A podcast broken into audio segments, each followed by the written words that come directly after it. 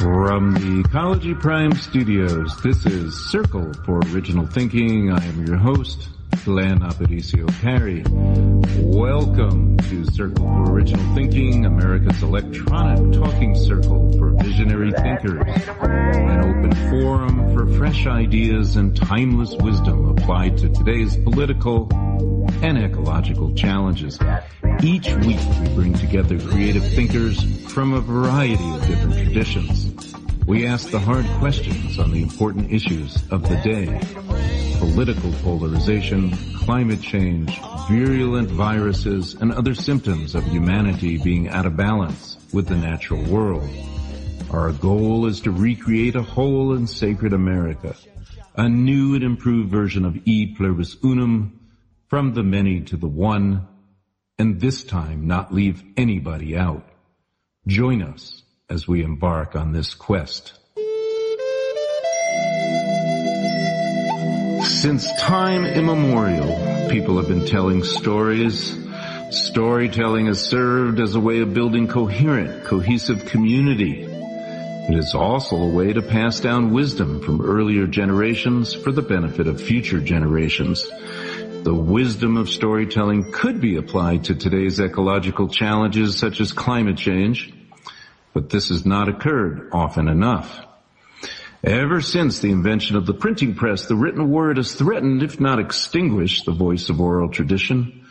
Truth-telling, once the function of stories, has been largely usurped by modern science. Oral storytelling has never gone away, of course. It continues to thrive, even as it has shapeshifted into other forms, such as film, theater, dance, hip-hop, and spoken word poetry. When it comes to climate change, there has been a rush to rely on modern science. Science is the accepted means for predicting and controlling the weather. But the discipline of climate science has a very short history. We have been only recording daily temperatures for less than a century and a half. The oral tradition, on the other hand, has been recording changes to the climate for millennia. Virtually all cultures have, have stories that date back to the ending of the last age. There's flood stories that date back that far and some stories date back to the Stone Age. Moreover, stories have long provided a means of, for living in harmony with all our relations. They teach not only by telling us what to do, but what not to do. We can learn from everyone and every creature, even if the only thing we learn is what is a bad example. During times of crises, the perennial wisdom of storytelling is needed more than ever. How can storytelling augment the work of climate science in understanding what is unfolding today? How can traditional stories provide the larger wisdom we need to reset our imbalance with the natural world? Join us as we explore the continuing relevance of storytelling today with our guest storytellers, Regina Ress and Valentina Ortiz. And now I want to introduce these two very interesting and multi-talented women. First, Regina. Regina is a long, Regina Ress is a longtime resident of the fabled Greenwich Village neighborhood in New York City. And she's an award-winning storyteller, actor, educator, and author who has told stories in English and Spanish in the U.S., Latin America, and Europe from schools to prisons and parks to homeless shelters, the Lincoln Center, and the White House. We need to get you right there to the White House now. As an educator, she has taught anywhere from kindergartens to universities, daycare centers, nursing homes, uh, and, and international storytelling conferences. She is the recipient of the National Storytelling Network's 2003 Oracle Award for Leadership and the 2015 Oracle Award for Excellence. As an actor, Regina has performed in national tours, regional theater, off-Broadway, and the all-star revival of The Women on Broadway. She's been nominated for two Carbonell Awards for acting, and her most recent acting role was as Lettice Douffet in Peter Shaffer's Lettice and Lovage, a role written for Maggie Smith. She's a regular contributor to the NPR affiliate WFUV with her stories about New York City and her CD, New York and Me, were in a long-term relationship. Features stories about New York with accompaniment by musician Michael Moss. And, and she won a 2014 honor award from the storytelling world. These days, Regina keeps busy uh, teaching storytelling in the classroom and beyond for NYU and produces the long-running series Storytelling at the Provincetown Playhouse in New York City. And she's also on the board of directors the Healing Voices Personal Stories, where she makes films to raise awareness of domestic violence. And she, she's also the VP of the Storytellers of New Mexico. That's where I met her because she has a part-time residence here. So welcome, Regina. And Valentina Ortiz Pandolfi is an award-winning storyteller, a musician and writer, and she's received the Cenote de Oro Prize for her storytelling and has taught storytelling workshops in many different institutions from universities to rural elementary schools. And she specializes in the creation of personal stories as a reconstruction of individual and community history. That's similar to what we did last week with David Bogie and Oscar Edwards. So um, I, I want you to hear that show sometime. But anyway, she began her career as a in, as a theater actress in the 70s and from 1980 through 1992 she worked in the underground Farabundo Marti radio station of the Salvadoran FMLN guerrilla movement. And from 1993 on she's been a percussionist in different bands and orchestras playing tropical swing music and also in Africa, Afro-Cuban and Mexican traditional ensembles. She's written and performed the play Bigu la Tortuga with the troupe La Fabrica and she regularly produces her own shows that combine stories, music, and movement in Mexico and also in international festivals around the world in Singapore, Hong Kong, El Salvador, Colombia, Ecuador, and yeah, and in the U.S. too. She has produced three records with her original stories and music, Earth Stories, Words of the Living River, and 100% Xochiquetzal, and has also published several storybooks, including Taming History, a story written about the Mazahua indigenous women of Santa Marta del Sur. She is the general director of the nonprofit association Sazaniri, Cuentos AC, organizing art workshops and creative collaborative projects. And she's just finished a video recording she's excited about, about a community project, Voices of the River um, which she did in the small Mexican village of La Huacana, which is a community reflection about water management. I think we'll hear more about that today. so welcome, welcome Regina, welcome Valentina. How are you? Fine. Muy bien, thank you. awesome, awesome. Well, well, eh, you know, the first place I want to go to here, I mean, you know, I really, really believe in, in, in storytelling. I, I, I, I, and I, I love you both and I, I, I'm so glad to have you on the show because frankly, we need, we need the wisdom that you're carrying, the wisdom, the stories that you're bringing forth. Because, you know, uh, uh, these days we just do rely too much on climate science. I'm not saying that that's not something we need to do. We need to do that, but but but there's something about uh, sometimes uh, climate science uh, uh, is teaching people in ways that it's hard for them to understand, frankly, you know, I mean, and, and in that way it can kind of fall on deaf ears. I mean, you know, the, um, and, and, and, and it, it's sometimes, uh, um, people have not responded appropriately, at least the way the scientists want them to. You know, I mean, scientists, re- they rely on things like carbon dating to try to find out the history. And for those that don't know what carbon dating is, you know, that's what we used to use before computer dating. No, no, seriously.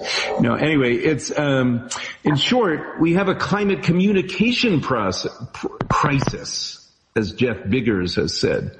So I really want to ask you now, and, and before I ask you a question, I also want to open the door like Leslie Marmon Silko's Aunt Susie used to do, and let's let the ancestors in to join us here today and bring their wisdom. And I want to ask you, how can storytelling get through to people in a way that scientific data may not? And what is it about storytelling that can galvanize attention and move people into action? So. If I may? Yes, Valentina, go. it's just, I'm, as I was telling you, I'm fresh. I arrived five days ago from this little village, still have to go back. And once again, the process was confirmed. I've been doing it for 12 years now. And the secret for me with storytelling and how to get through to people through storytelling is about listening. So I, with my projects, I have to be in the community for a certain time and listen to what they are interested in and what they are worried about. Even though I have the preconceived idea of, okay, I have to work about the lack of water and, and deforestation but it won't work if I don't listen to them. And here, um, it's working. It's amazing. It was very hard because of COVID, but they, they, their relationship with the river, the modern people, is because they can't swim in it, which is very frivolous. But that's the path I took and I, we started talking about how, what can we do to be able to swim in the river again, even though they cannot plant anymore because they lack water, but for some reason they do not associate the river with that. And then I kept listening to them and suddenly it became a project about trees. Mm-hmm. Because in that very particular area deforestation because of um, they need more land to plant avocados for the U.S. Right? Um, deforestation is so massive that that is why the the river is drying. So. Valentina, uh, we haven't said that you are sitting in Mexico and working oh, in yes. Mexico. I think that is pertinent. okay, yes, hello from Mexico. Yeah. But um, so now that we've we're coming to the end of the project, people are starting to take it over. I made the stories after listening to what the people said to me and where their interests were. And now people are reacting. And just yesterday, it's the fourth song that people in the village have written. They don't relate that much to stories because they, they, it's not something that is very vivid for them. But from the stories that I created listening to them, now they are making songs about the issue, about the river, and we've talked so much about trees and they have connected to the tree issue and the tree issue is completely, totally th- related to the water issue. So mm-hmm. I think the secret of stories is to listen to the people and to not be, um, not think that we know better, even if we are carrying very ancient stories. Um, the thing, the communication is a two-way thing. So I think my job as a storyteller is to listen and then put to the service of the community whatever, um, how do you say, the, the knowledge I have, but just to make it better for them so they, because I leave, but they stay and then they will reproduce what, in whatever way they want, what I have shared. Beautiful. And Regina, has, how can storytelling get through to people in a way that maybe scientific data does not? And what is it about storytelling that can galvanize attention and move people into action?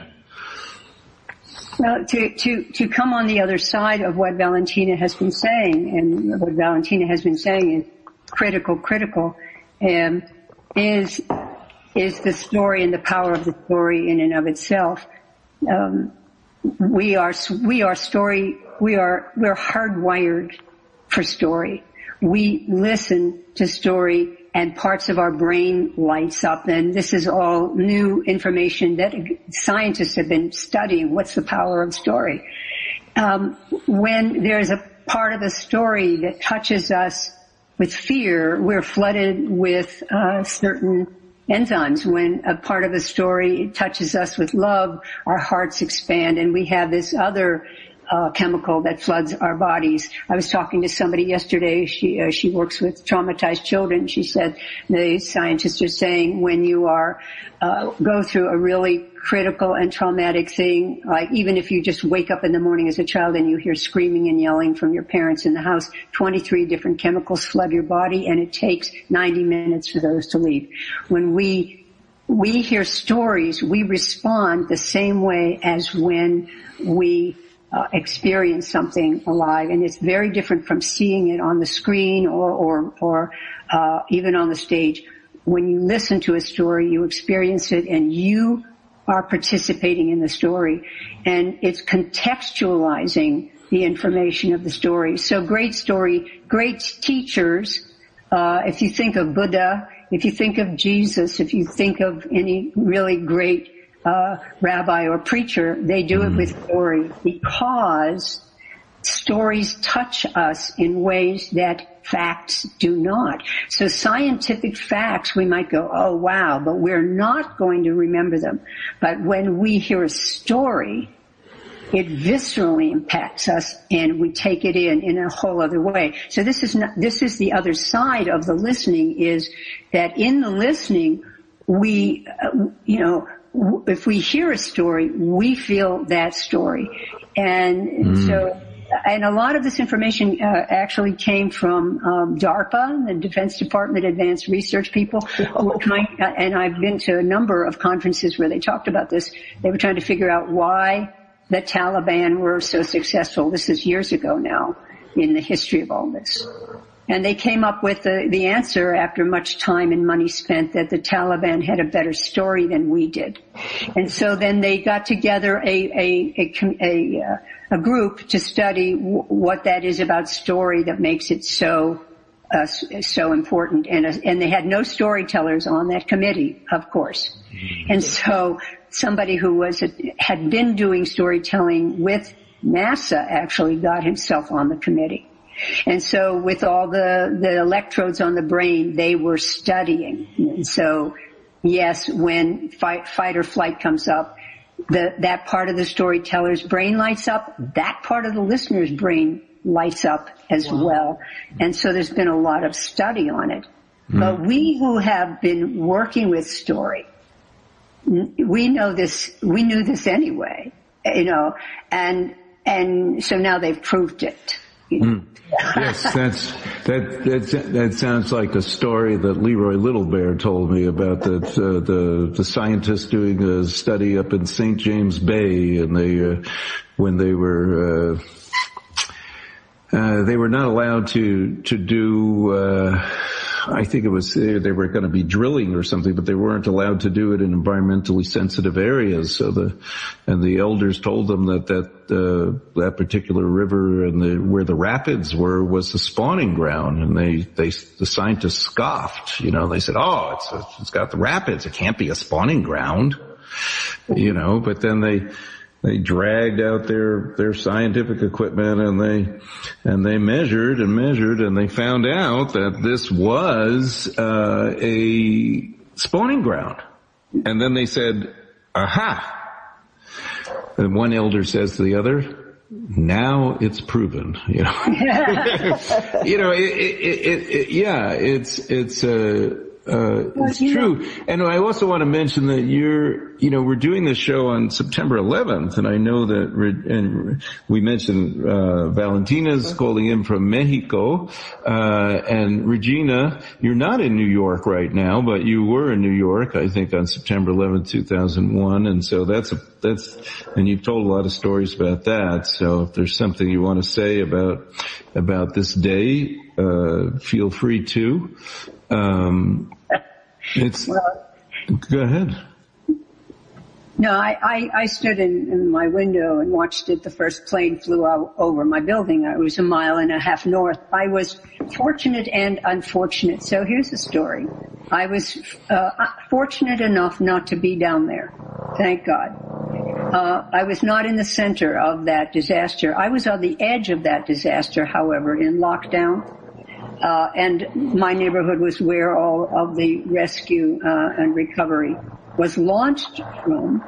So I therefore was able to almost immediately once I, I secured my own base, um, uh, I got out on the streets and there were thousands of people who poured out to help instantly which mm-hmm. uh, I talk about a lot in stories that we all can do something, even if it's just at the moment, let's say, wear your mask, please.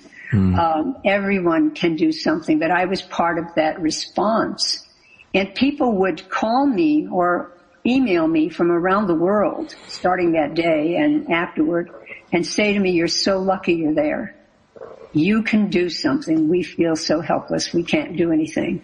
Mm. Uh, and then I, I started organizing things. But yes, I was there and this was a day, but this was a day that was both that horror show and then the response. And I think a lot of the old stories that we tell, uh, in terms of fairy tales and folk tales and the mythologies, hint at or directly speak to or speak to indirectly, which is really excellent, the fact that there have been problems, both man-made and ecological, mm. forever.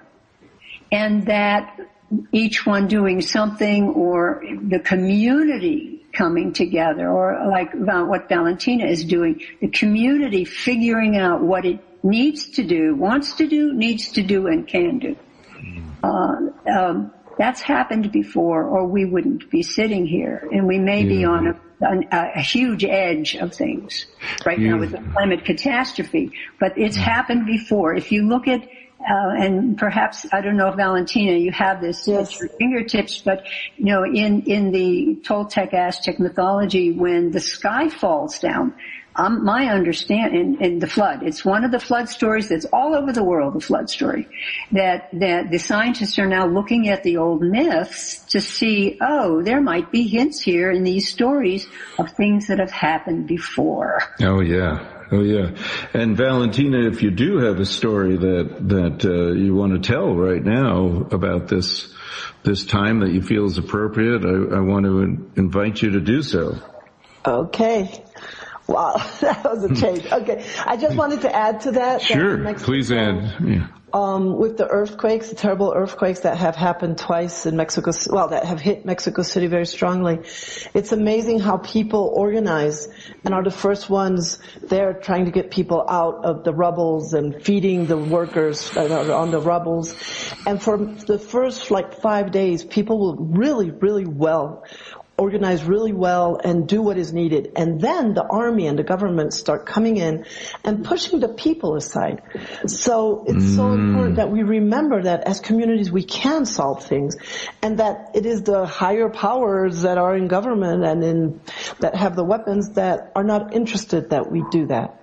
And especially in Mexico now, there's a big push that we do not tie up as communities anymore. And I know in the U.S. with the Afro-American people, with the indigenous people, it's such a, such a need of those in power to, to make us think that we do not belong together. And I just wanted to add that. Thank you. so you, you want a story about the sky falling down? Okay. Oh, Sounds good. It sounds very appropriate. Well, you know, and, and it, what's going on with the weather right now, the sky is falling, the wind is blowing, the fires are raging, the drought is here. So I know that in those old stories, it hints of some of this and you might, I just thought you might have one. Oh, okay. Yeah. Actually, I have one that is about holding the sky up. Ooh, and who does that? And this is completely related to climate change because it's a story that I dedicate to a man called Samir Flores, who was a community organizer in the state of Morelos. And um, he was murdered two years ago because they have, they still have a very strong resistance movement against a thermoelectric well um, plant, electric plant that it has been built now and has is functioning and is destroying the river that feeds three different states of Mexico. Mm. Um, so this is the story about the holders of the sky. It is based on the Maya tradition. Mm. No, no, actually no. No, it is based on a story written by the Zapatista subcomandante Marcos mm-hmm. from mm-hmm. Chiapas. Okay. Well, the movement is from Chiapas, and it says like this.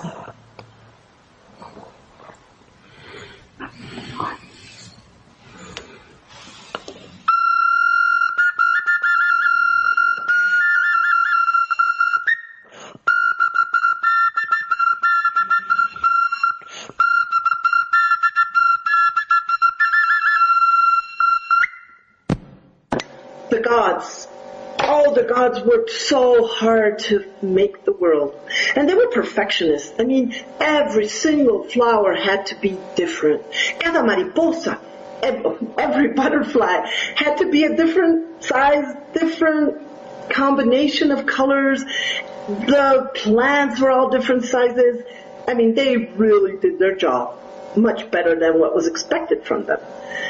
And they sort of got tired after six days and just like in other beliefs on the seventh day, they were very tired, but they still had to do one thing. They still had to make something to cover what they had created. They had to make the sky. And they grabbed what little strength was left and they started to work.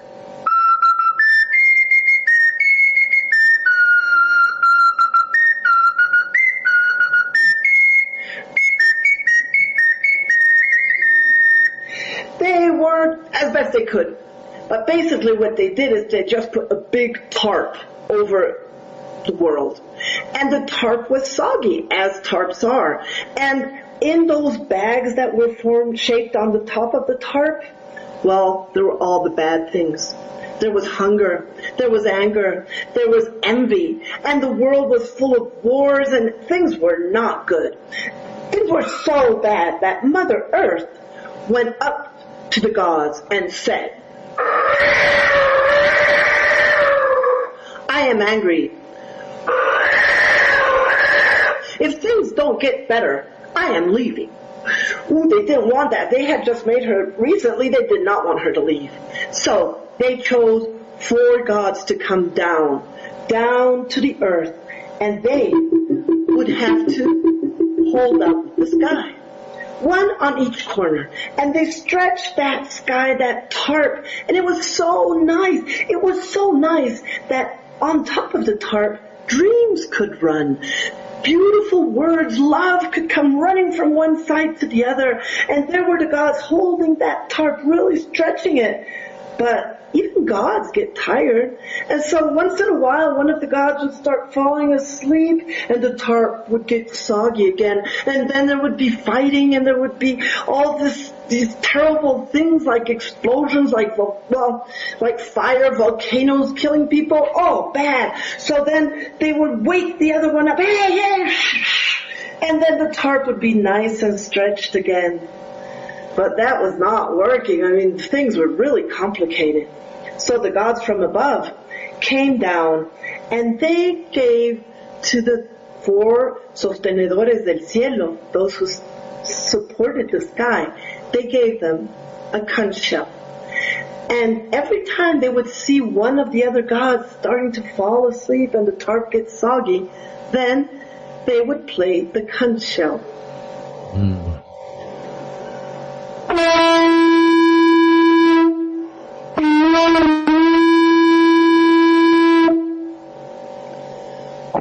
Worked perfectly. I mean, the, the, the, god would wake up and stretch that tarp, and it was actually beautiful to hear all those sounds.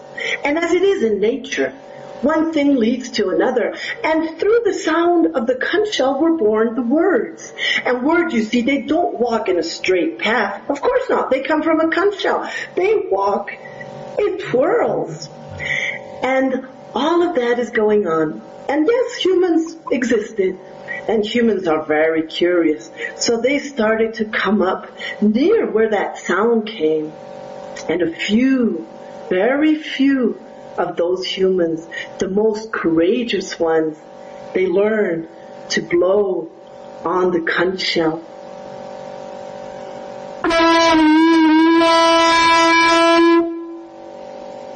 And as things went on and the years passed and we forgot about those gods that are holding up the sky, the humans, the few that learned to blow the conch shell became very important because they are the ones that wake us up. They are the ones that remind us that we have to take care so the war, so the envy, so the hunger does not come back. And I was very fortunate to have shared, to have built a beautiful building with one of those conch shell blowers. And his name was Samir Flores. Samir Flores is so important. He was the one that led a small community to gather and have their own school because the government refused to give them their school. He had his radio station that every morning woke up the small community. Yes, mm. Samir Flores. And the government was not happy when that community organized others and went to tell the government they did not want the thermoelectric plant that was going to poison the river that has fed their lands forever. That that thermoelectric plant was going to burn all the living beings in that river. And they stood up strong. They won. They even won in the, the with the with in, in la corte with the judges. But one day Samir asked his people to come and they talked and then he said, my heart has spoken. I know I am leaving soon, but you must promise, you must promise that each one of you will be, make sure that you will keep blowing the conch shell. And yes, that morning two years ago in September, just a few days from today, Samir Flores was shot right outside the door of his house yeah. at 5 a.m. Those men arrived. And he was shot one day after he spoke out in front of national television and directly spoke to the president, Lopez Obrador, saying, you must listen to us, the communities that live on the land and that feed Mexico. And since then, a few of us keep are very stubborn and we keep blowing the conch shell like this.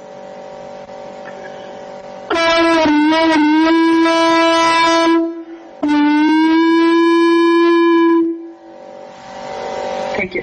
Thank you. Wow, that's powerful. I'm, I'm holding up yeah. ball that I got in San Francisco. I could, I could tell that story is pretty deep meaning to you, uh, Valentina. So it's something that you've, that you know these people in the story. Oh yeah. Oh yeah. Yeah, you know them. you work with them. Yeah. Yeah.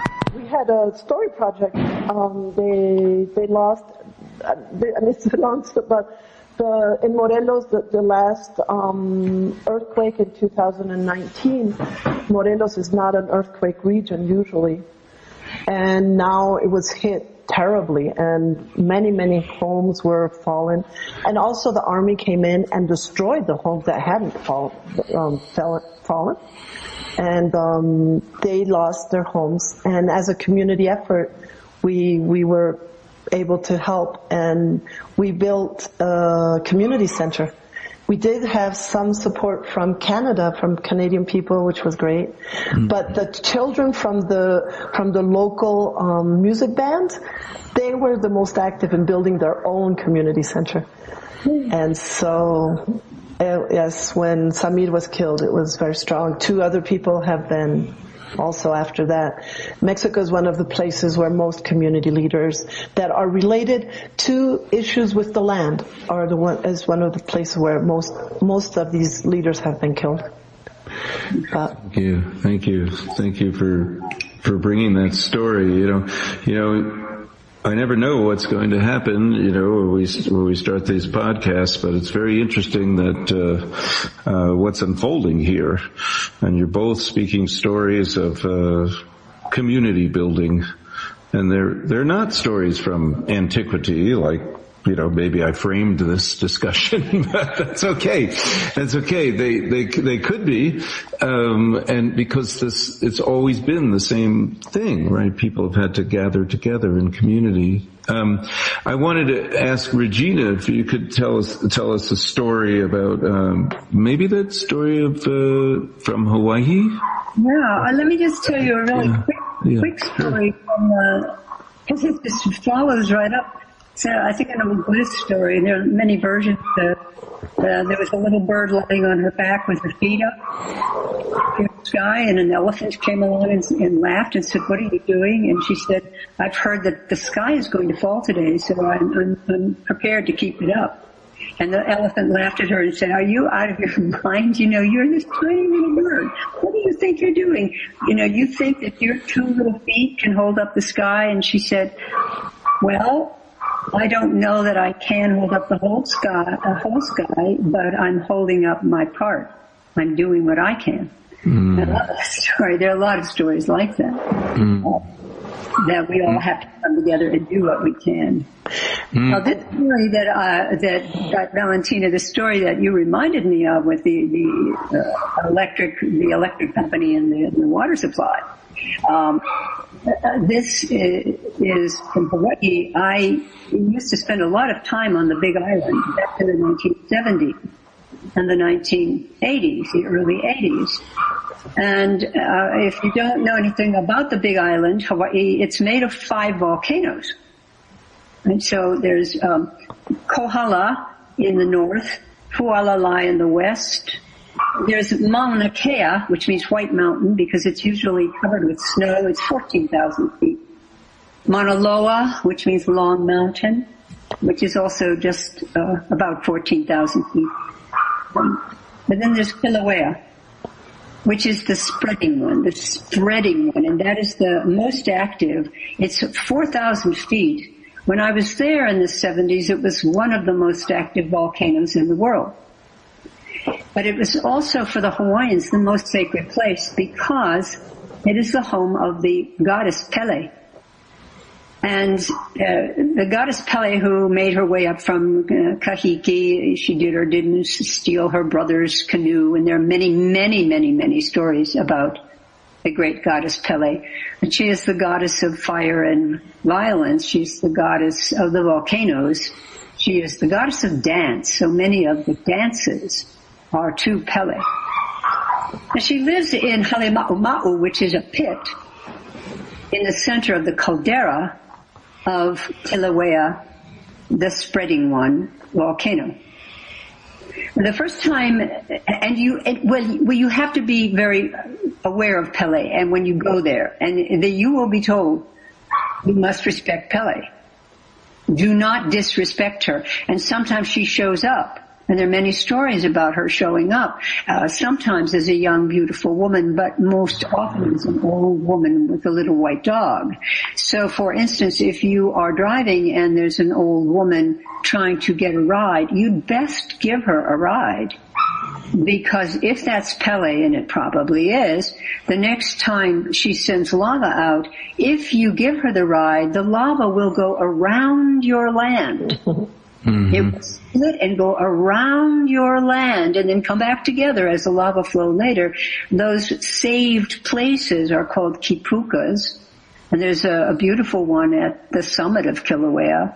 Um, the summit of Kilauea is a national park. It also had um, a hotel and it's got a volcano observatory on it, this Kilauea.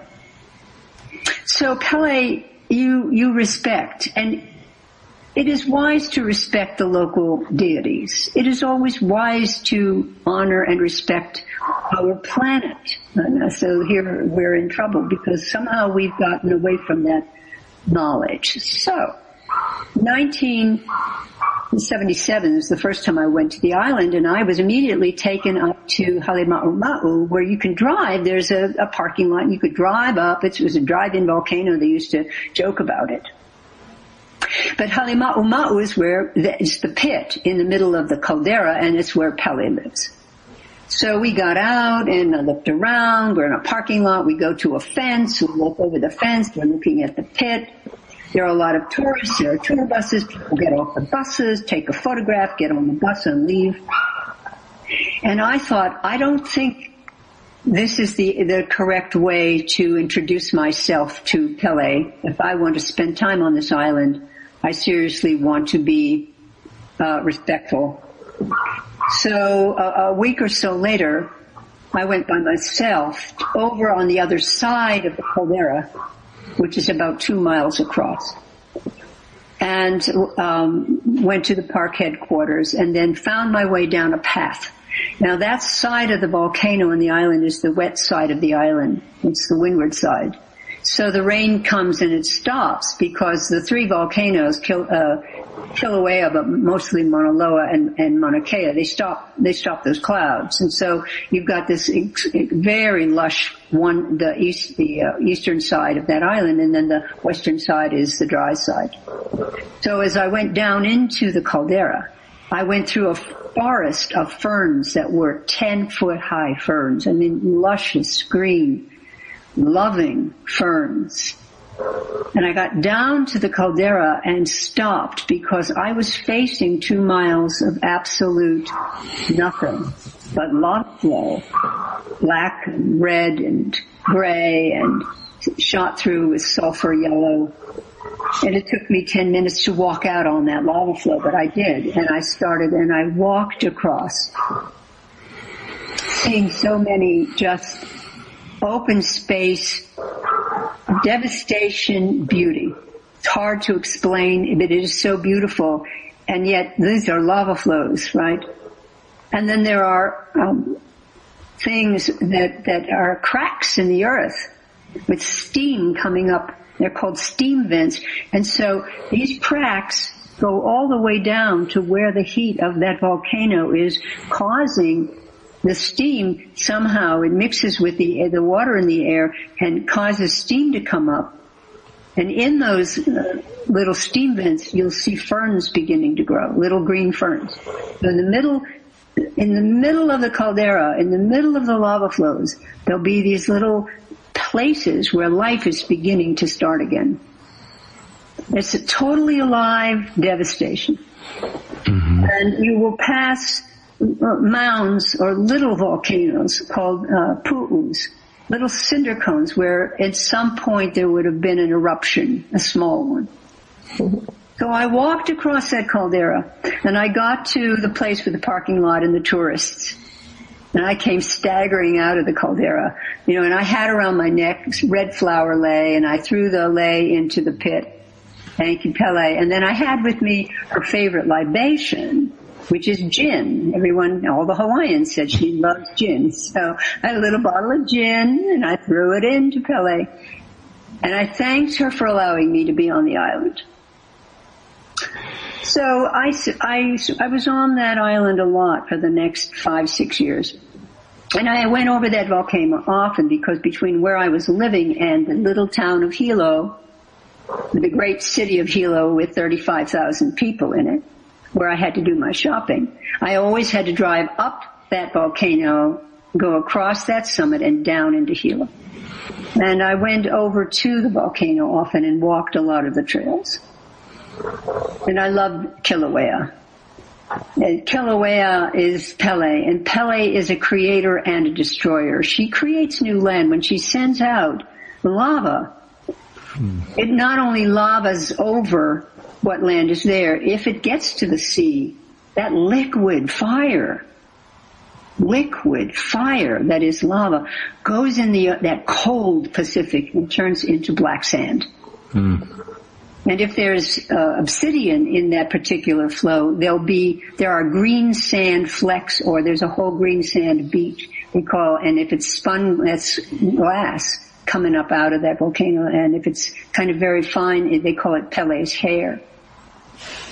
So, in 1982, in the fall, it was announced by the electric company in Hilo, that great city with its 35,000 people, that uh, they wanted to put geothermal wells, over 500 geothermal wells. I think it was over 600. I don't remember, but certainly over 500 geothermal wells into the flanks of Kilauea volcano, one of the most, if not the most active volcano in the world, and the home of Pele.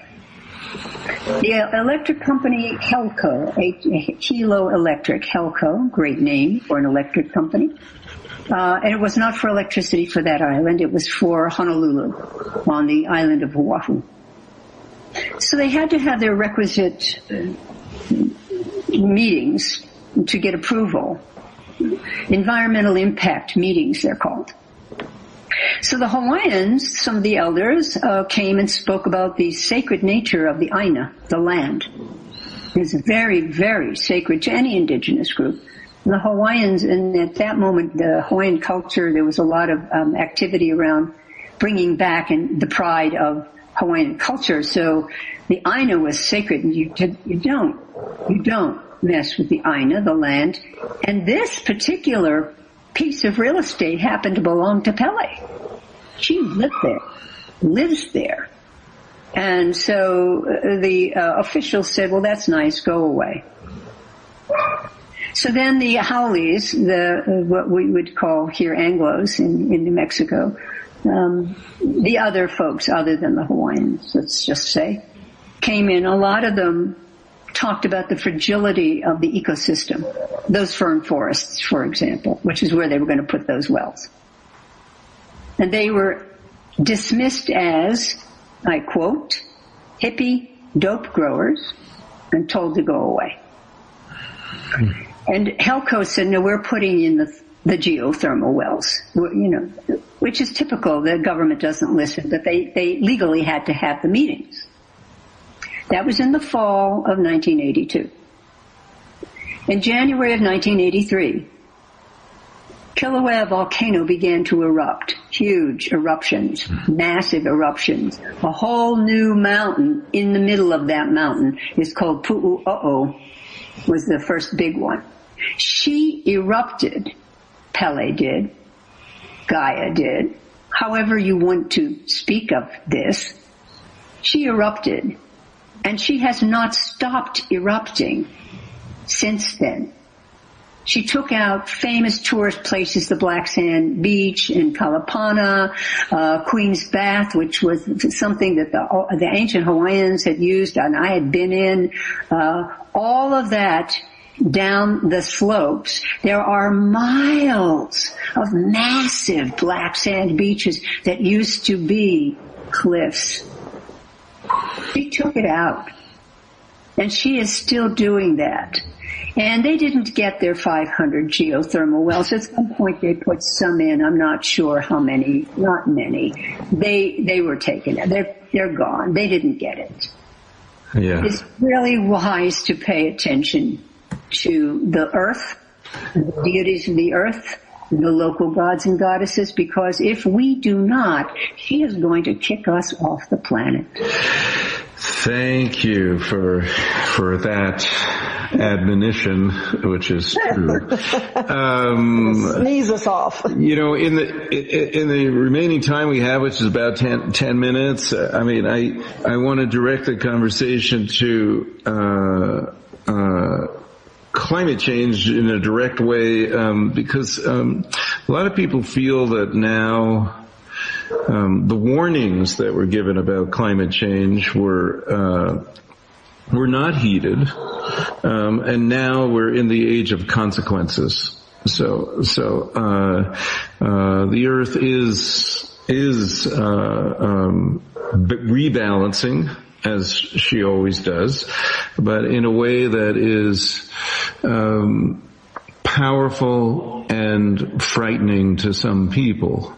So I want to ask you both, with your with your knowledge and wisdom of story and the way that you've interacted with community. I mean, how do you, how do you guide people? How do you help people now who are at a loss emotionally for, you know, what is happening now? I mean, right now in the entire west coast of the United States from California to Oregon to Washington, there are fires raging. I mean, one time there were 360 fires in California at the same time. And they have the largest fire they've ever heard of right now, and it wasn't even in the heart of their fire season yet. So how do we, how can you speak to the, these people to, uh, what is the appropriate thing to say to reach them and comfort them at this time? For both of my, you. my experience on the field, um, I've worked with indigenous community migrants that are really in very hard conditions in Mexico City, um, very discriminated upon, and I've worked with sex workers that are um, in situation living on the streets, and and I always come to the same conclusion that uh, for me, a healing story, which is now a coined term, for me, a healing story is a story that leaves space for the person to do something, just like the little bird. And what I just lived in, in on the process I just lived in La Huacana confirmed this. Um, you couldn't really do anything about the river being dirty and losing their waters. You know, you can pick up a few garbage, but it's not even full of garbage. It's really not, doesn't, it's not bad. But what we've found is what you can do is take care of one tree. Plant one tree outside your house. Stop cutting the leaves off the, the tree in front of you. Or, I mean, if you get ambitious, you can plant a whole forest. But, so for me, healing stories is that, is to find a way to come, the only comfort we can give is open the door and say, you can do something. Even if it seems, because, and, and people just told me this two, three weeks ago, say, oh, the biologists come and talk to us about climate change. And you know, we just turned them off. What can we do about what's happening in California? And so I became sort of a translator of what the biologist said to the, the, the us simple people. And um, so for me, it's it's the word hope and and action would be the one, the correct ones for me. Mm-hmm. Thank you. And Regina? Well, I, a week ago I told a story um, by Hans Christian Andersen for the uh, Hans Christian Andersen series uh, when it comes out in New York all summer. Uh, but you know, I'm not going to tell the story, but basically, it is a tyrant who is who is uh, conquering the world. Nothing can stop him, and uh, he wants to put his, his his likeness in the churches, and they say we can't do that. God's greater. He says, "I will conquer God," and he tries. And he fails. And the ultimate way that he fails is God sends out a swarm of gnats. Tiny, tiny no-see-ums, gnats. Mm. And he pulls his sword out and tries to get the gnats. Well, you can't. So he puts carpets and wraps himself up, but one gnat, one gnat gets in that carpet, gets in, finds its way around, goes in his ear and stings him and it just poisons his brain and he flings off the carpets in his clothing and the soldiers he's gathered to go blast into heaven laugh at him because he was going to conquer God, but he's conquered by a single gnat. So the power of individual action, it's the same thing. Plant a tree, hope, you know, do what you can, like the little bird. There's a very famous uh, story from South Asia, India, of the great forest fire, and there's a little tiny bird who sees it, and in her beak, one drop at a time, starts bringing water to drop on the forest fire. And the gods see her and take pity and cause great rain, which then um, extinguishes the fire but it was the fact that that little tiny, tiny bird had the courage and the determination to try to stop it that caused the community of gods or the whole community then to get in there and do what you can. So it, it is do what you can.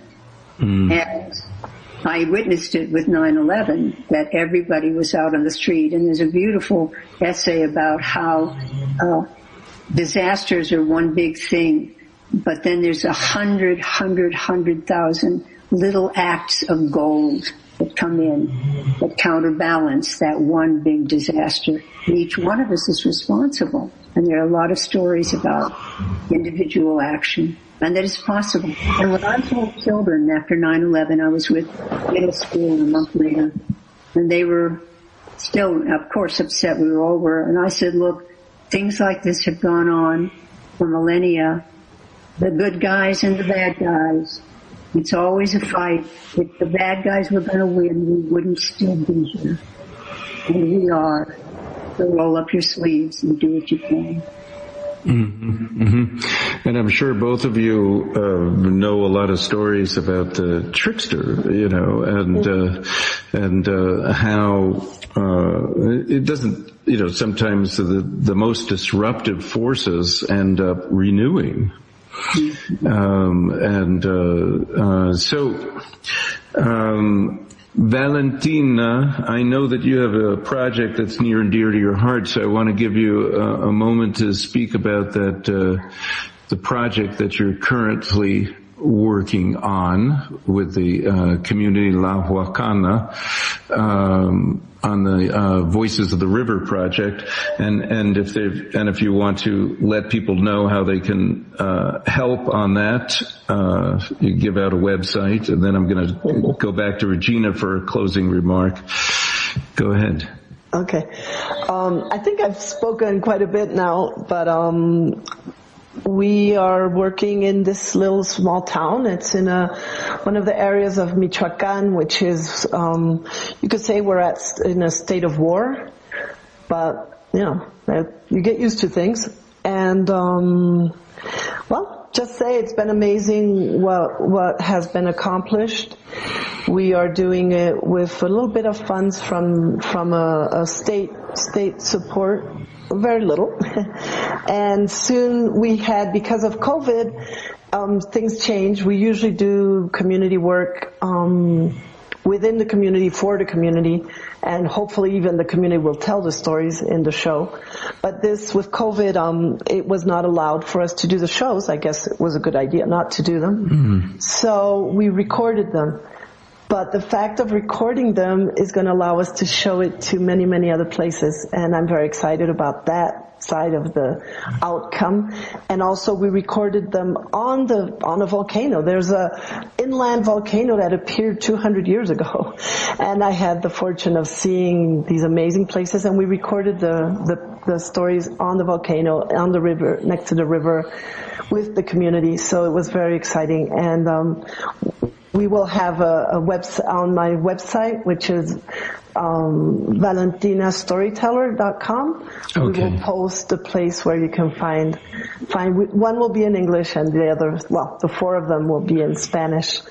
And um, well, just I would like to say thank you to for this opportunity to to be here and share and that old stories yes, the wisdom is in the old stories, but as storytellers, we make the old new. We make yeah. it every day so people can can relate to it and um, oral tradition is alive. And so trying to make it stay old has not worked for me. No, that's good. No, that's, uh, I, am I'm, I'm right with you. That's, uh, that's the true meaning of original. I mean, it's both old and, new. the story. I told is old, but it becomes new when. I see. Okay. Well, that's good. That's good. So ValentinaStoryteller.com will be the place they can go to, but right now it's not up on about that. Okay, but it'll be up shortly. Um, but and Regina, uh, how can people reach you to stay in touch with the work that you're doing?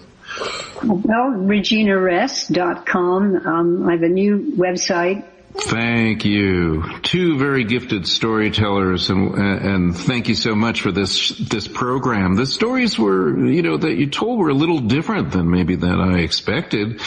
But that only goes to show, as Valentina said, that, you know, it's, you can't easily separate the old from the new or the political from the ecological. It's all interconnected. Original instructions ultimately they're about what's needed at this time for the planet to renew. And the message that came through this show loud and clear is to, is to do your part. You know, be that little bird that holds up its piece of the sky. Resolve to be a team player and help your community. So thank you for that. That's a very, very valuable message on this day.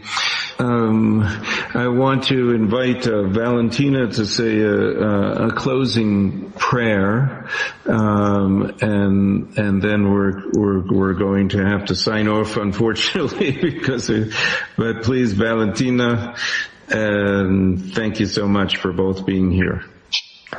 Since we spoke so much about fire, um, Shagi in the in the Nyato language, um, I would like to I would like to make a, a small prayer for water, as water can combine with the fire and make things better. Weiti tata, weiti nana, ikati atu, Amokanaktia Timotekipa Chos Amokanaktia Timoquesos Ika setes katlawili Ika ino nitkake Weiti tata, weiti nana, weiti tata, weiti nana. Hmm. Beautiful. Thank you. Thank you so much.